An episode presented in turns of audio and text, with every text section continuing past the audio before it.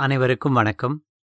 தென்றல் தமிழ் பத்திரிகையில் வெளிவந்த அருட்பிரகாச வள்ளலார் மேலோர் வாழ்வில் என்ற பகுதியில் ஆசிரியர் பாசு ரமணன் அவர்கள் எழுதியது.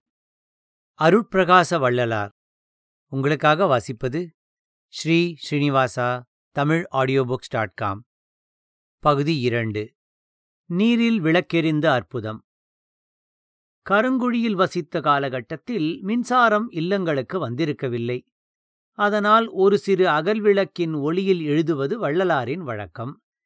வேங்கடரெட்டியாரின் மனைவி முத்தம்மாள் வள்ளலார் மீது மிகுந்த பக்தி கொண்டவர்.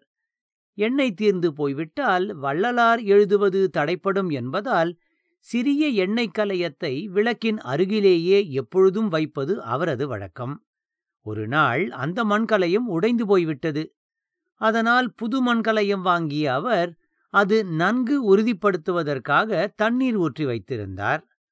ஆனால் கோயில் திருவிழாவிற்காக வெளியே சென்றவர் தண்ணீரை கொட்டிவிட்டு எண்ணெயை ஊற்றி வைக்க மறந்துவிட்டார் இது குறித்து அறியாத வள்ளலார் வழக்கம் போல எழுத ஆரம்பித்தார்.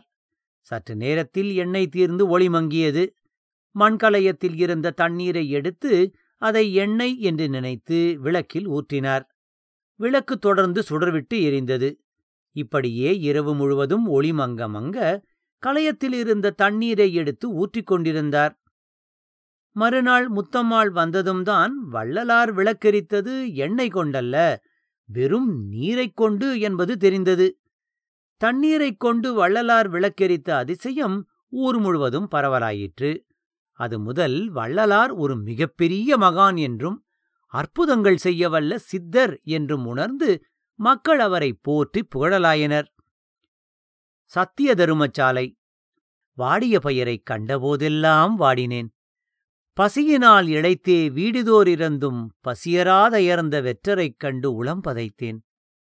என்றெல்லாம் ஏழைகள் படும் துயரங்கள் கண்டு பலவார மனம் வருந்திய வள்ளலார் அவர்களின் பசிப்பிணி போக்க உழைத்தார். அன்னதானமே எல்லா தானங்களிலும் உயர்ந்தது என்று அறிவித்த அவர் பசித்தவர்க்கும் ஆதரவற்ற வறியவர்க்கும் மூன்று வேளை அன்னம் வழங்கும் பொருட்டாக வடலூரில் சத்திய தருமசாலையை தம் கையால் தொடங்கி வைத்தார். அன்று அவர் ஏற்றி வைத்த அடுப்பு இன்றும் அள்ள அள்ளக் குறையாத அமுத சுரபியாய் தம்மை நாடி வரும் அனைவரது பசிப்பிணியையும் போக்க எரிந்து கொண்டிருக்கிறது. திருவருட்பா வள்ளலார் பல்வேறு சமயங்களில் பாடிய பாடல்களை சில அன்பர்கள் குறித்து வைத்திருந்தனர். அவற்றையெல்லாம் தொகுத்து நூலாக வெளியிட வேண்டும் என்றும் அதனை படிப்போர் பயன்பெறுவர் என்றும் பலர் வள்ளலாரிடம் வலியுறுத்தினர். அவரோ அதில் நாட்டமில்லாதிருந்தார். தன் நூல்களை அச்சிடுவதாலோ அல்லது தனக்கு அதனால் புகழ் ஏற்படுவதாலோ பயனொன்றுமில்லை என்று அவர் கருதினார். இறுதியில் அன்பர்களின் பெருமுயற்சியால் பாடல்கள் தொகுக்கப்பட்டு திருவருட்பா என்னும் தெய்வீக பாமாலையாக வெளியானது. ஊனுருக உயிருருக பாடல்களை புனைந்திருந்தார் வள்ளலார். அவற்றை ஆலயங்களில் திருமறைகளோடு பாராயணம் செய்யவும் சிலர் தலைப்பட்டனர். ஆனால் அதற்கு வேறு சிலரிடம் இருந்து எதிர்ப்பு கிளம்பியது. வள்ளலார் பாடல்கள் அருட்பா அல்ல மருட்பா என்று நீதிமன்றத்தில் வழக்கு தொடரப்பட்டது. ஆறுமுக நாவலர் எதிர்ப்பாளர்களின் தலைவராக இருந்தார். இறுதியில் அவ்வழக்கு தள்ளுபடி செய்யப்பட்டது ஒரு சுவையான கதை. சத்தியஞான சபை. இறைவன் ஒருவனே. அவன் ஒளிவடிவானவன். அவனை பலவித உருவங்களில் வழிபடுவதை விட ஒளி ரூபமாக வழிபடுவதே சிறந்தது என்று அறிவித்த வள்ளலார் அத்தகைய இறைவனுக்கு அருட்பெருஞ்சோதி என்ற திருப்பெயரைச் சூட்டினார். அத்தகைய இறைவனை அனைவரும் வழிபடுவதற்காக சத்தியஞான சபையை ஆயிரத்தி எட்நூத்தி எழுபத்தி ஒன்றில் தோற்றுவித்தார். கிழக்கு திசையில் பொற்சபையையும் மேற்கு திசையில் சிற்சபையையும் அமைத்தார். சபையின் நடுப்பகுதியில் அருட்பெருஞ்சோதியாகி ஆண்டவரை ஜோதி வடிவில் வழிபடுமாறு செய்தார். மேலும் தீய சக்திகள் உள்ளே நெருங்காதவாறு இரும்புச் சங்கிலிகளால் கட்டடத்தைச் சுற்றிலும் வளையம் அமைக்க ஏற்பாடு செய்தார். ஜோதி வழிபாடு ஞான சபையில் ஜோதி வழிபாடு செய்வதற்காக சுமார் ஐந்தடி உயரமுள்ள நிலைக்கண்ணாடியை வரவழைத்த வள்ளலார் அதில் ஞான ஒளி ஏற்றி இறையருள் நிலை பெற நாற்பத்தி எட்டு நாட்கள் தனித்திருந்து தவம் இயற்றினார். பின்னர் அது ஞான சபைக்கு கொண்டு செல்லப்பட்டது. அதன் முன் அகண்ட தீபம் ஒன்று ஏற்றப்பட்டது. அதன் முன்னே ஏழு வண்ணத்திரைகள் தொங்கவிடப்பட்டன. ஜோதி வடிவான இறைவனை தரிசிக்க மாயையான ஏழு சக்திகளை அகற்ற வேண்டும் என்பதை குறிப்பால் உணர்த்தவே இங்கு ஏழு திரைகள் தொங்கவிடப்பட்டுள்ளன என்று வள்ளலார் விளக்கினார். வள்ளலாரின் ஜோதி வழிபாட்டில் சமயப் பூசல்களுக்கோ அபிஷேக ஆராதனை தூபம் நெய்வேத்தியம் மேளதாளம் போன்றவற்றிற்கோ இடமில்லை. மந்திரங்கள் கோஷங்கள் போன்றவை ஆரவாரத்தை ஏற்படுத்துமேயன்றி மன ஒருமையையும் அகக்கிளர்ச்சியையும் ஏற்படுத்தாது என்பது வள்ளலாரின் முடிவு. மேலும் அபிஷேகம் ஆராதனை போன்றவற்றிற்கு ஆகும் செலவில் பல பேர்களின் பசிப்பிணியை போக்க முடியும் என்பதும் அவரது கருத்தாக இருந்தது. சித்தி வளாகம். அறச்சாலைக்கும் வள்ளலாரைக் காண்பதற்கும் வரும் கூட்டம் அதிகரித்தது.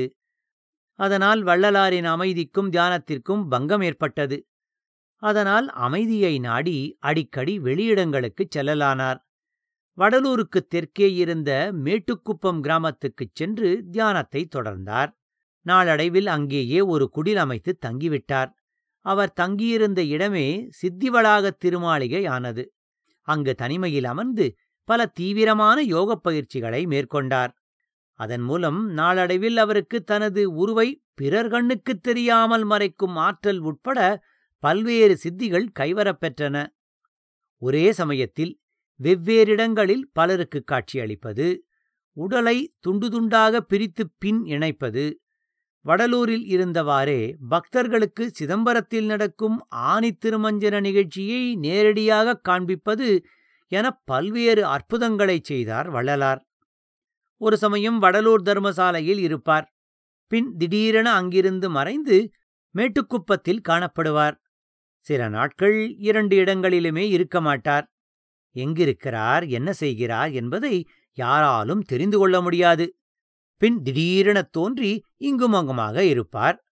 பின் மறைந்து விடுவார். சில வாரங்கள் இடைவெளியில் மீண்டும் தோன்றுவார். வள்ளலாரின் கொள்கைகள். ஆண்டவன் முன் அனைவரும் சமம். உயர்வு தாழ்விலாது யாவரும் அவனை வணங்கலாம் என்ற ஆன்மநேய ஒருமைப்பாடே வள்ளலாரின் கொள்கை. எப்பொழுதும் இறைவனைப் பற்றிய நினைவோடு தனித்திருக்க வேண்டும். அவனை அடைய வேண்டும் என்ற மெய்ஞானப் பசியோடு இருக்க வேண்டும். எப்பொழுதும் புலன்களின் இச்சைகளுக்கு பலியாகாமல் விழித்திருக்க வேண்டும். என்பதை பசித்திரு தனித்திரு விழித்திரு என்ற தத்துவ விளக்கமாக அவர் மொழிந்தார். ஒருவர் பிறருடைய துன்பத்தைக் கண்டு இறங்கி அதனைப் போக்க முற்பட வேண்டும்.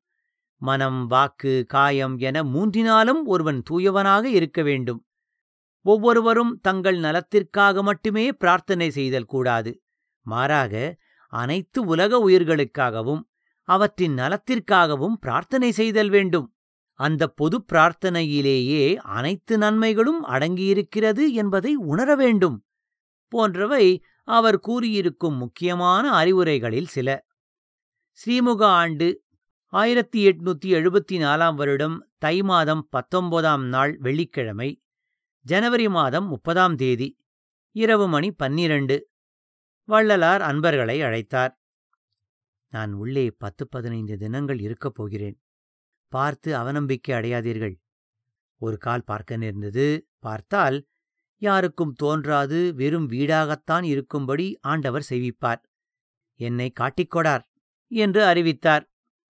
பின் பிச்சுலக மெச்ச பிதற்றுகின்ற பேதையனேன் இச்செயலாம் எய்த விசைத்தருளிச் செய்தனையே அச்சமெலாம் தீர்ந்தேன் அருளமுதம் உண்கின்றேன். நிச்சலும் பேரானந்த நித்திரை செய்கின்றேனே என்று பாடிக்கொண்டே சித்திவளாகத் திருமாளிகைக்குள் நுழைந்தார். கதவை சாத்திக் கொண்டார். அதன்பின் அன்பர்கள் அனைவரும் வள்ளலாரின் உத்தரவுப்படி அரைக்கதவை பூட்டி சில நாட்கள் திறக்காமல் இருந்தனர்.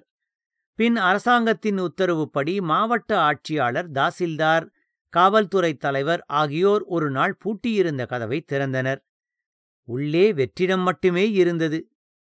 வள்ளலாரை காணவில்லை.